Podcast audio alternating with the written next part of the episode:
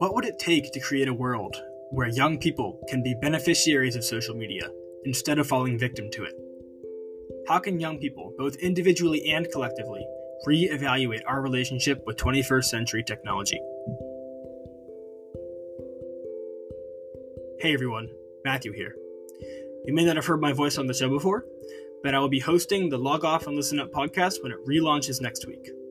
Each month, I'll sit down with members of the Log Off community as well as other leaders and experts in the tech reform space to discuss the complicated relationship between today's youth and the technology that surrounds them.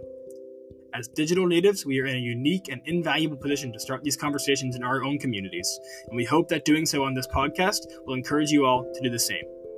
So log off and be ready to listen up when the show returns next week.